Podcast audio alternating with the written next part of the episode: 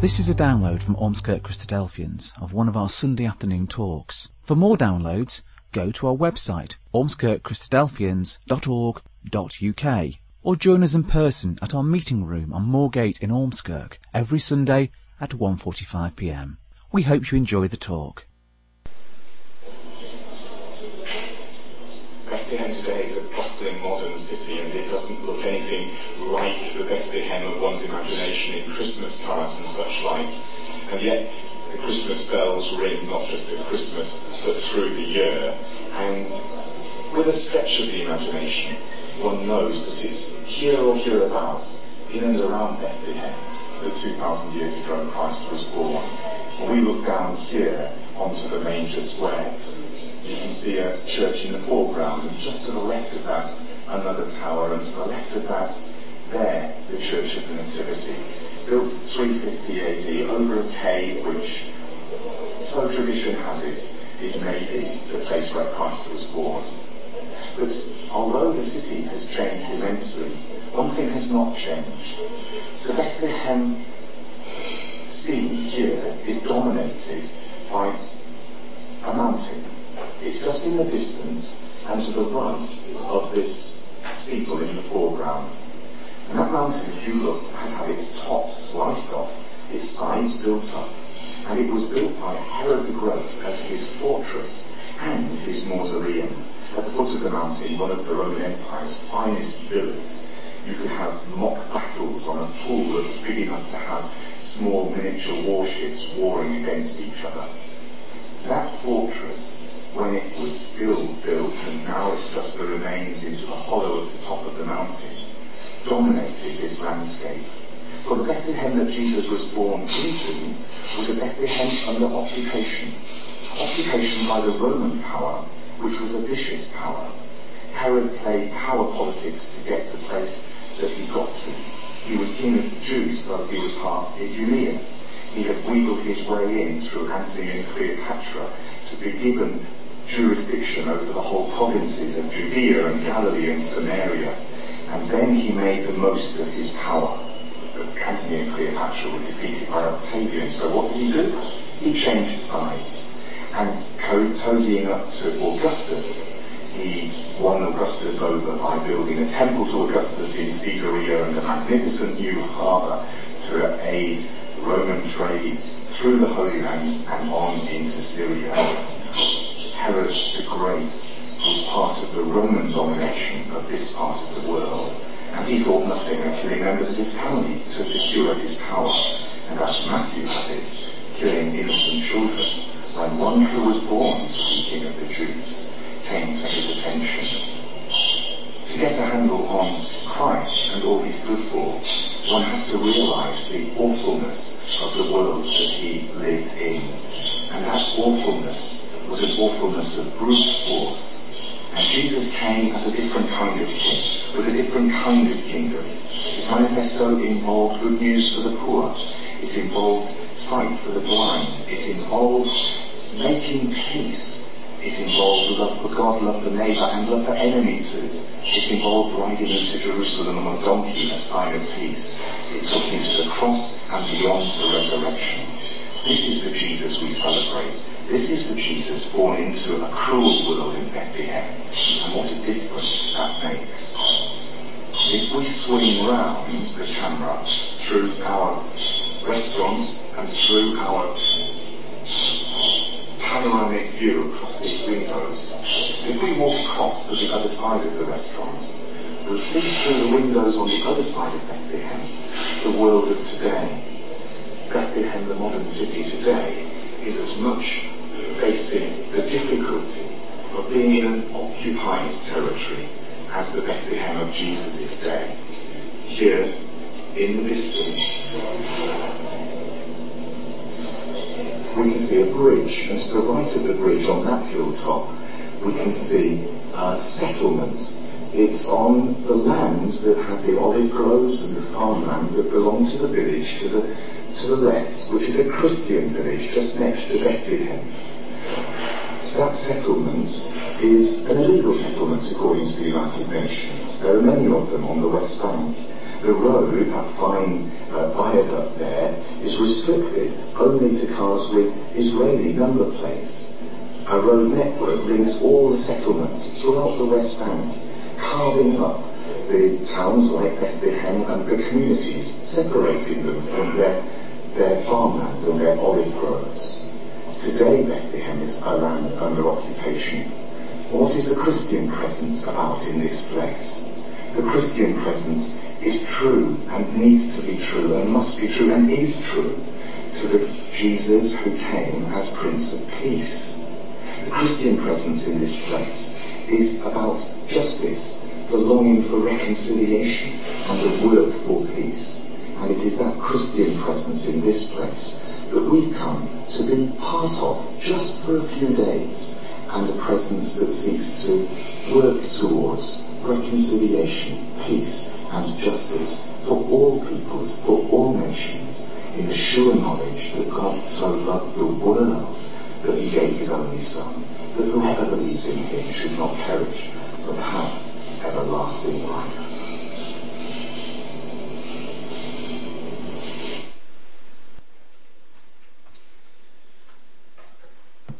Good afternoon, and thank you for coming along, and I hope you found that interesting. I started with it on purpose because I don't know what you thought. Uh, I thought it was all mud huts. I thought it was all uh, little quaint little places and all the rest of it. And why shouldn't it be a modern town? Why shouldn't it be a modern city? And this chap um, seems to uh, sort of sum up what uh, modern Israel and certainly modern Bethlehem looks like. What he was showing you there was some of the sites that are now um, synonymous, and if you go there, you will find that there are places like this, which is the now church that's been built, I'm afraid, over what they assume the place where the Lord Jesus Christ was burned, was buried, uh, was born, sorry. And to get into this place, though, you have to go through the little old place, of course, is the little tiny door there. It's called the door of humility, and it's about that big.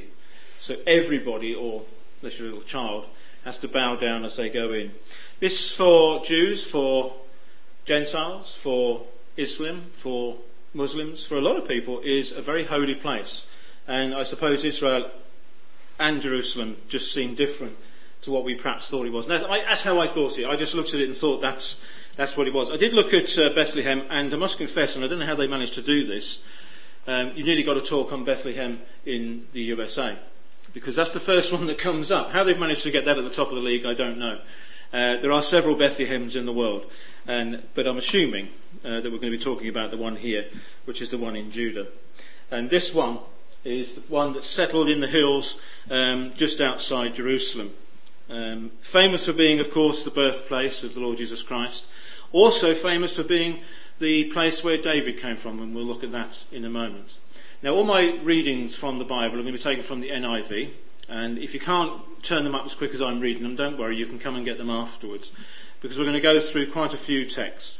We're going to look at four people, basically. That's four interesting characters that come into the Bethlehem's uh, little old narrative of, of, of, what Bethlehem is all about. Um, people that I suppose, if you want to call it what we would say today, that are famous. And so there is another Bethlehem, and certainly there's another one in, in Israel. It's uh, up in Galilee, in the region of what was called Zebulun. It's now called Bet Lemah. I think that's how you say it. Don't quote me on it. Uh, it's referenced once in the Bible, we won't go to, but in Joshua chapter 9, verse 1, uh, chapter 1, verse 15.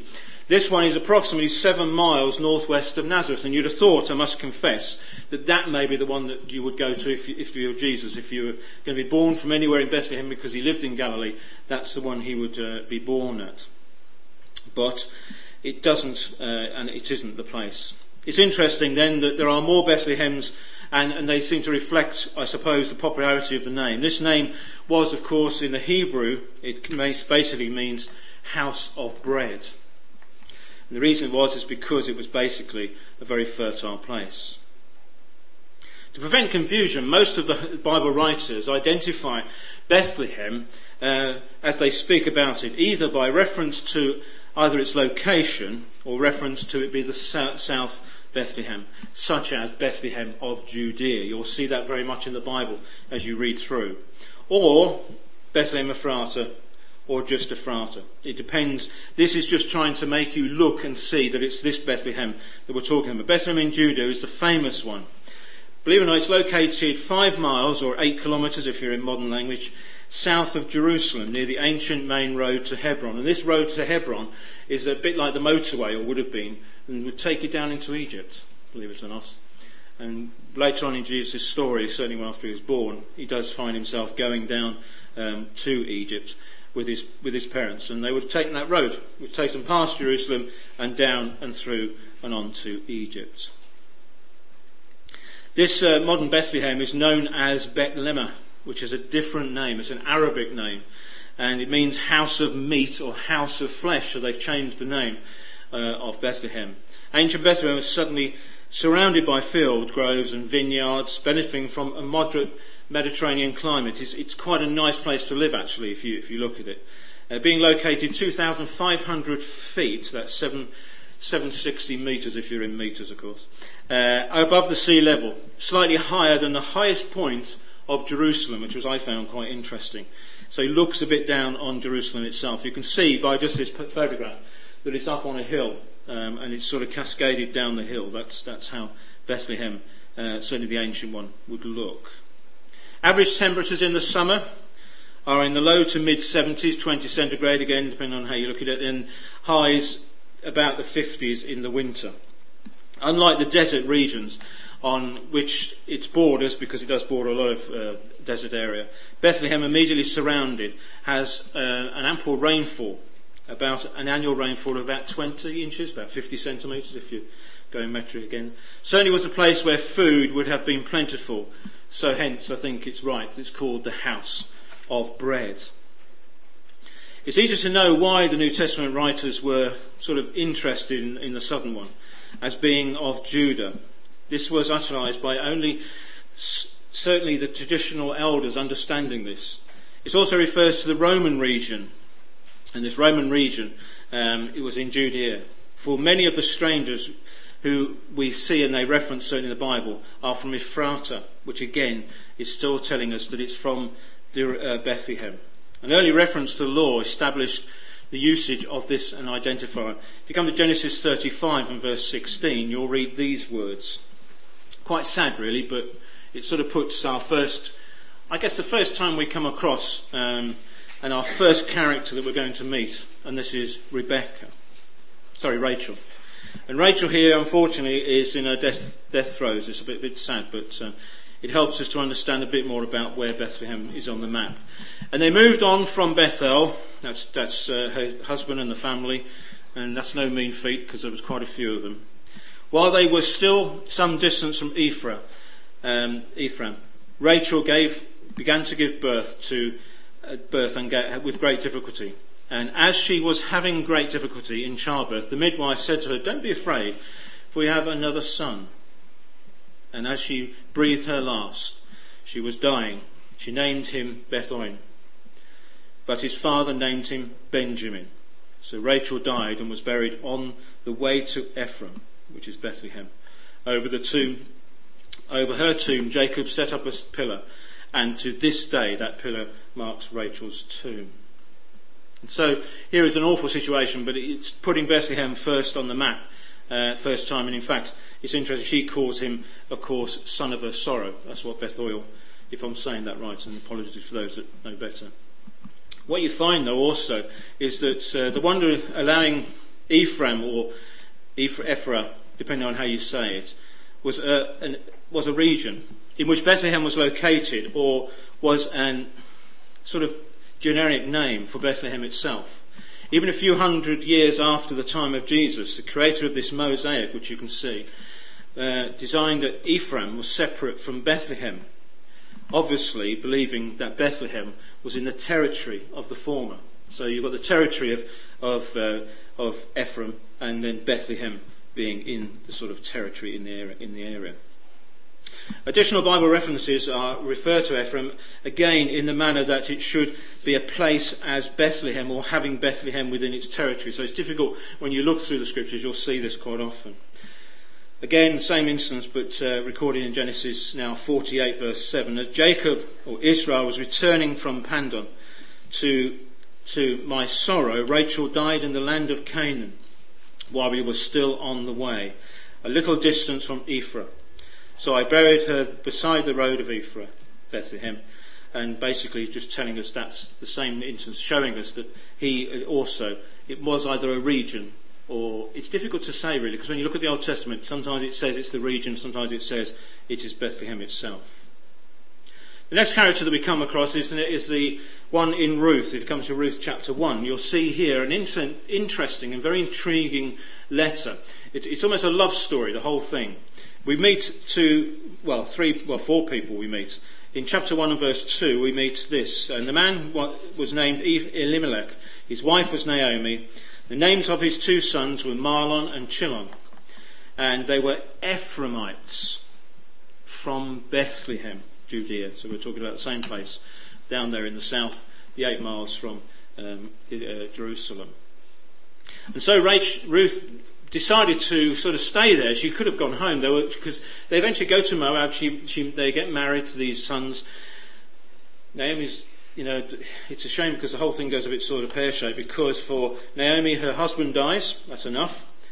Then her two sons die and leaves two daughter-in-laws. She comes back part way and she says to both of these daughter-in-laws, look, you know, you don't have to come with me. I'm going back to my homeland. I'm going back to the place of bread.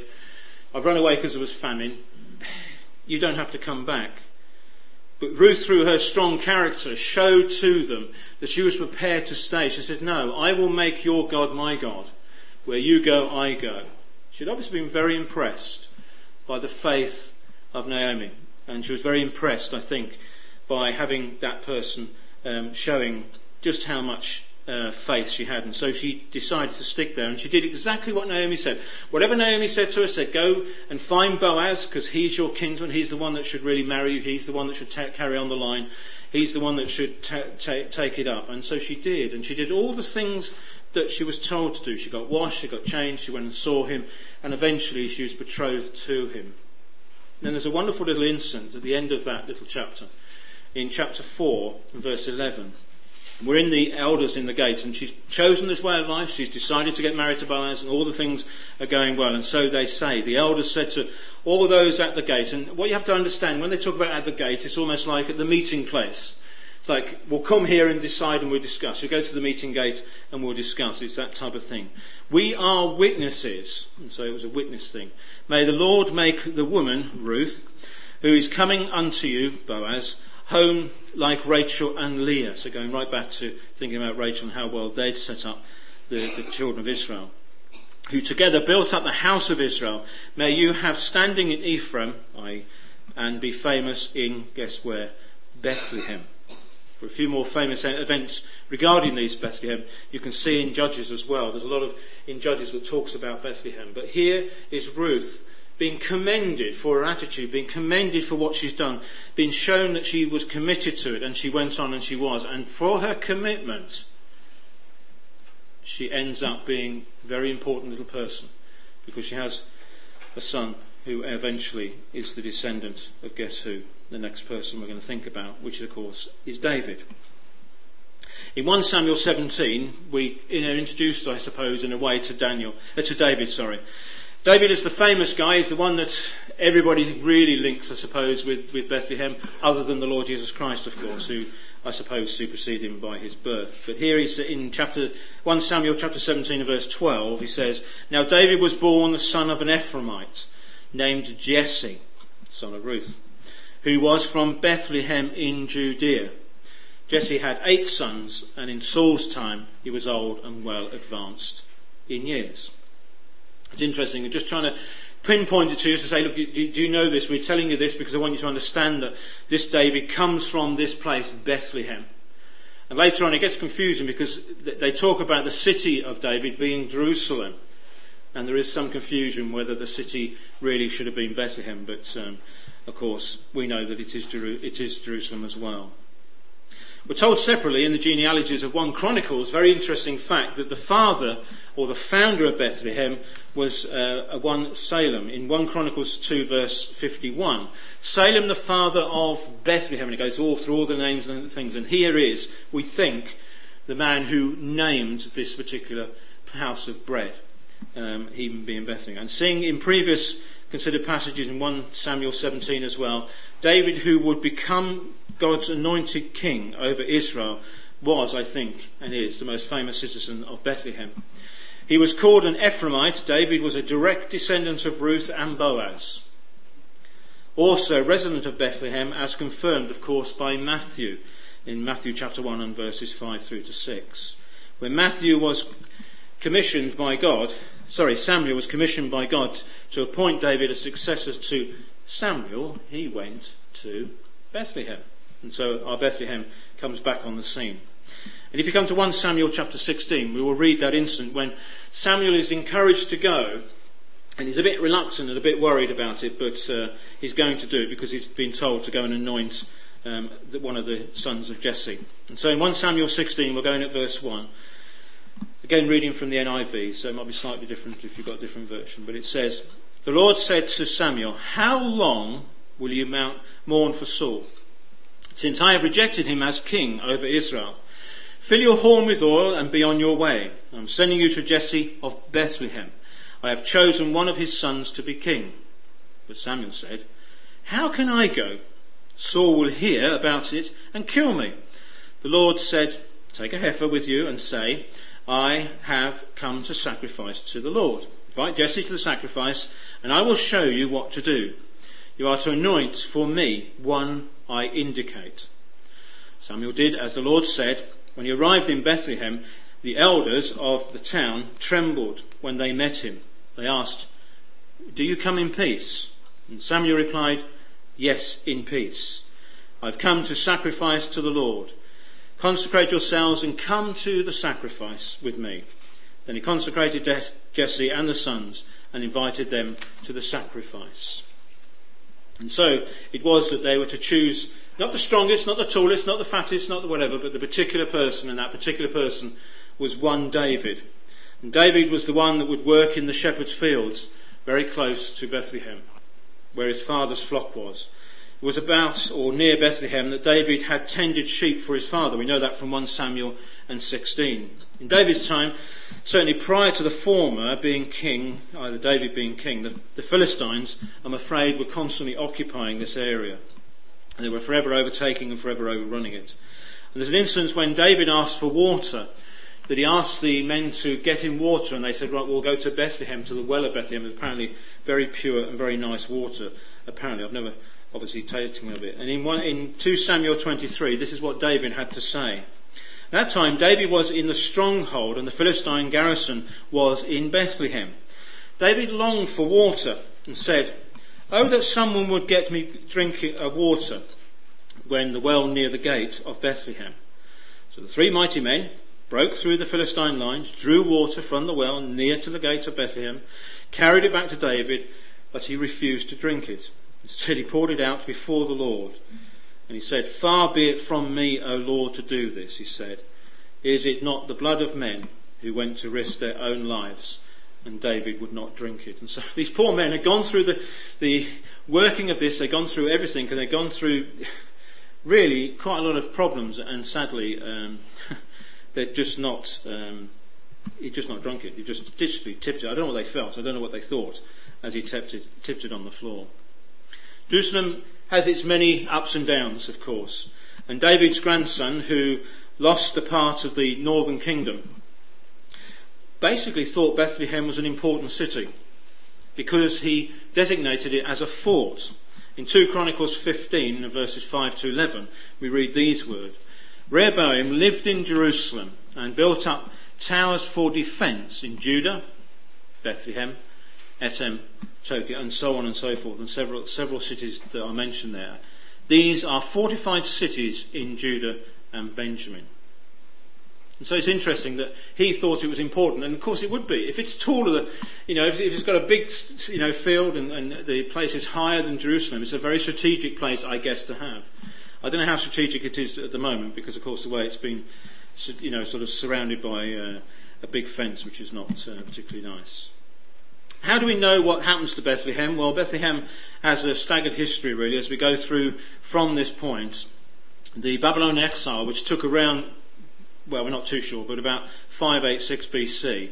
And then the subsequent return back, well, so the children of Israel were taken away and then they came back in about 537 BC. Saw Jerusalem reduced to a very small little place. It's not the big place that it is now. Now it's quite a, a sizable place.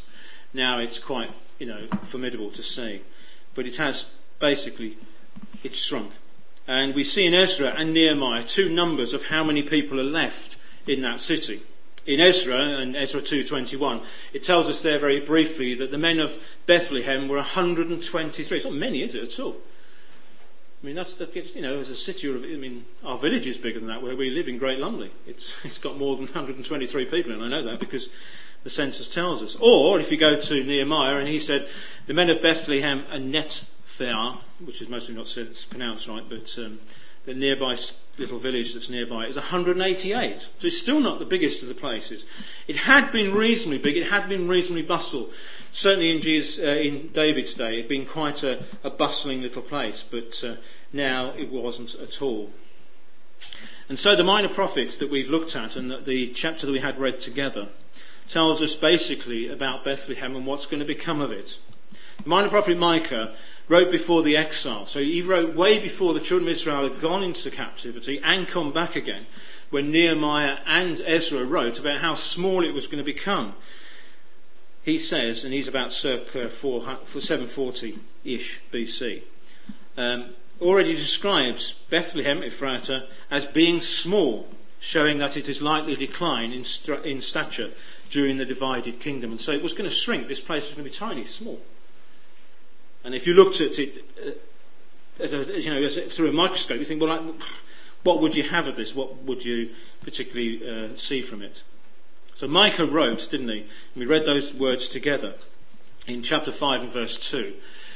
Gives the hope to those from Bethlehem, the Bethlehem Ephrata people, saying something's really going to happen. in chapter, two, uh, chapter 5, verse 2, he says, But you, Bethlehem Ephrata, though you are small among the clans of Judah, out of you will come from me one who will rule over Israel, whose origins are from old, from ancient times. He's talking about the Lord Jesus Christ.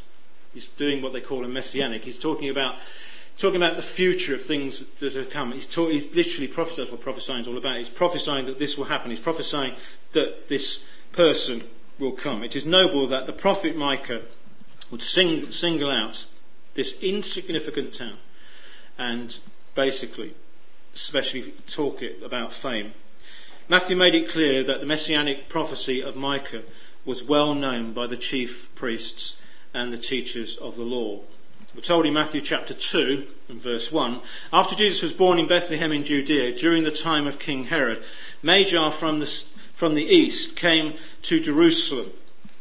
And we're told that they came and came to worship. Then King Herod, who we saw in the video, if you listened, he, was the, up on the hill there. Herod was described, uh, was in charge of all Jerusalem. And he had called together all the people's chief priests and teachers of the law. He asked them where Christ was to be born. What was their answer? In Bethlehem, in Judea, they replied. For this was the prophet had written. But ye, Bethlehem, in the land of Judea, are by no means the least among the rulers of Judah, for out of you will come a ruler who will be a shepherd of my people Israel. Then Herod called the Magi secretly and found out from them exact time of the star had appeared. He sent them to Bethlehem and said, Go and make careful search for the child, and as soon as you find him, report to me, so that I too may go and worship him. Likewise, the, the Apostle John reiterates for us, reinforces to us that this little prophecy is so important. The people knew, the people understood, the people learned, and they were able to take it on board. And so, likewise, we find John in later considerations is aware of the messianic prophecy that you know that uh, Messiah and this person would come, and where would he come from? Come from Bethlehem. But of course, in chapter seven of John, verse forty-one, they ask this strange question, or at least they ask this question quite rightly, because when they look at the Lord Jesus Christ, he didn't match. Others said, He is the Christ. Still others said, How can he be Christ, coming from Galilee? Does not the scriptures say that Christ will come from David's family and from Bethlehem, the town where David lived. Thus the people will deliver, were sorry, divided because of Jesus. Luke's account of the birth of Jesus refers to Bethlehem as being in Judah and then also calls it the town of Bethlehem. And so we find ourselves looking at this and saying, well, this little town, this little place, was the place for prophetic, um, you know, place. It was a place where Micah was going to foretell that uh, out of this little tiny place, Jesus would come. In those days, Caesar Augustus issued a decree that a census should be made. This is Luke chapter 2, verse 1, sorry, of the entire Roman world. And so he makes them have to walk and to go, and so they're going to go back to the place of their origin. And so he finds himself going to this place and finds himself, well, they find themselves going towards Jerusalem uh, and to back to basically from Galilee to Bethlehem. And so it is done as Joseph also went from the town of Judea to this place in Galilee, to Bethlehem, we're told, to the town that town of David, because he belonged to the house of the line of David. He went here to re- reside with Mary, who was pregnant to be, or sorry, pledged to be married to him and was ex- expecting a child. While they were there, the time came for the baby to be born, and she gave birth to her firstborn son. She wrapped him in a cloth and placed him in a manger, because there was no room for him and for them in the inn. And there were shepherds lying out in the field nearby, keeping watch over their flock at night. And angels of the Lord appeared to them, and the glory of the Lord shone round about them. And they were terrified. But the angel said to them, Do not be afraid. I bring good tidings, good news of great joy that will be for all the people. Today in the town of David, a Saviour has been born to you. He is the Christ the Lord. This will be a sign to you. You will find a baby wrapped in clothes, he laying in a manger. And suddenly a great company of heaven, the host, appeared to the angels, praising God and saying, Glory to God in the highest and on earth peace to men, on whom his favour rests. When the angels had left them and gone into the heaven, the shepherds said to one another, Let's go to Bethlehem and see this thing that has happened, which the Lord has told us about. So they hurried off and found Mary and Joseph and the baby lying in a manger. The video you're watching is just a video presentation of them coming down into Jerusalem, uh, to Bethlehem, sorry, and finding no room in the inn. It was difficult for them, it was hard, it was difficult for them to find their way, it was near impossible, I suppose, and, and, and not easy. And in its day, the skeptics have said that most people attempted to disregard the biblical accounts, and some people have tried to say and also mock the angel's statement that Jesus was born in the town of David. They claim that the shepherds would have understood it to mean Jerusalem, or part of Jerusalem, and not Bethlehem. And I suppose it's true because if you go to 2 Samuel, if you go to 1 Kings, if you go to the 2nd of Kings and various chapters through the Bible, even Nehemiah and Isaiah, they all talk about Jerusalem, not Bethlehem, as being part of the city of David. The Hebrew word translated for city, though, is very general. It could mean town or it could mean encampment. So they, the shepherds, would look to Bethlehem as being the town of David and not Jerusalem. Because they, as with much of the people, were aware of the messianic prophecy in Micah specifying one that appointed very clearly to Bethlehem. Frequently speaking, all eyes, I suppose, if you think about it, were on Bethlehem. All eyes were looking for the Messiah. They were always looking. This is where they expected something to happen and to basically to the place that was called the town or city of David. And suppose being that, uh, that ancient hometown, the very fact that the Roman governor had to, well, release his orders, everyone in that ancient town or taxation had to go back to their place of birth, which was the place of their descendants, which for David, of course, was Bethlehem, and for Joseph, was Bethlehem, not Jerusalem, to be taxed. Perhaps knowing that Ephraim or Bethlehem could mean a region around Bethlehem, or maybe just things attempting to be put together neatly. The King Herod had the infant boys killed in and around Bethlehem and killing them so that he could make sure there was no king that was going to overthrow him. Interesting, isn't it? And so we find ourselves coming full circle, I suppose. We think about the Magi, we think about those that came, we think about all those that came to show respect to Jesus.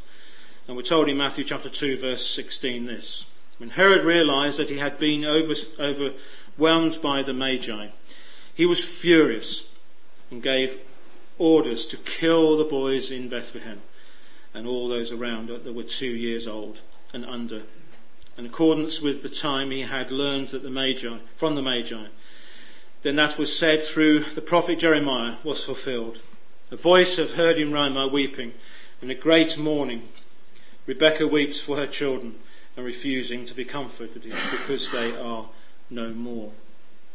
So Jerusalem being our little place that we've looked at, uh, uh, sorry, Bethlehem being the little place we've looked at, not far from Jerusalem, just that eight miles away. We find that it has quite a famous history, it has quite a few people. We have four main characters that came from there, four people that came from there. The judges talk about Bethlehem a lot, and unfortunately, there is nothing directly in the text identifying with Bethlehem. Some of the scribes learn towards the references being about the better known uh, one in Judea. It could be, of course, the one that's in Zebulun, but most of the judges talk about it. In Judges chapter 12, after a little incident that happened there, it talks about Bethlehem, but it talks, we think, about the northern Bethlehem, not the local one in Jerusalem, near Jerusalem.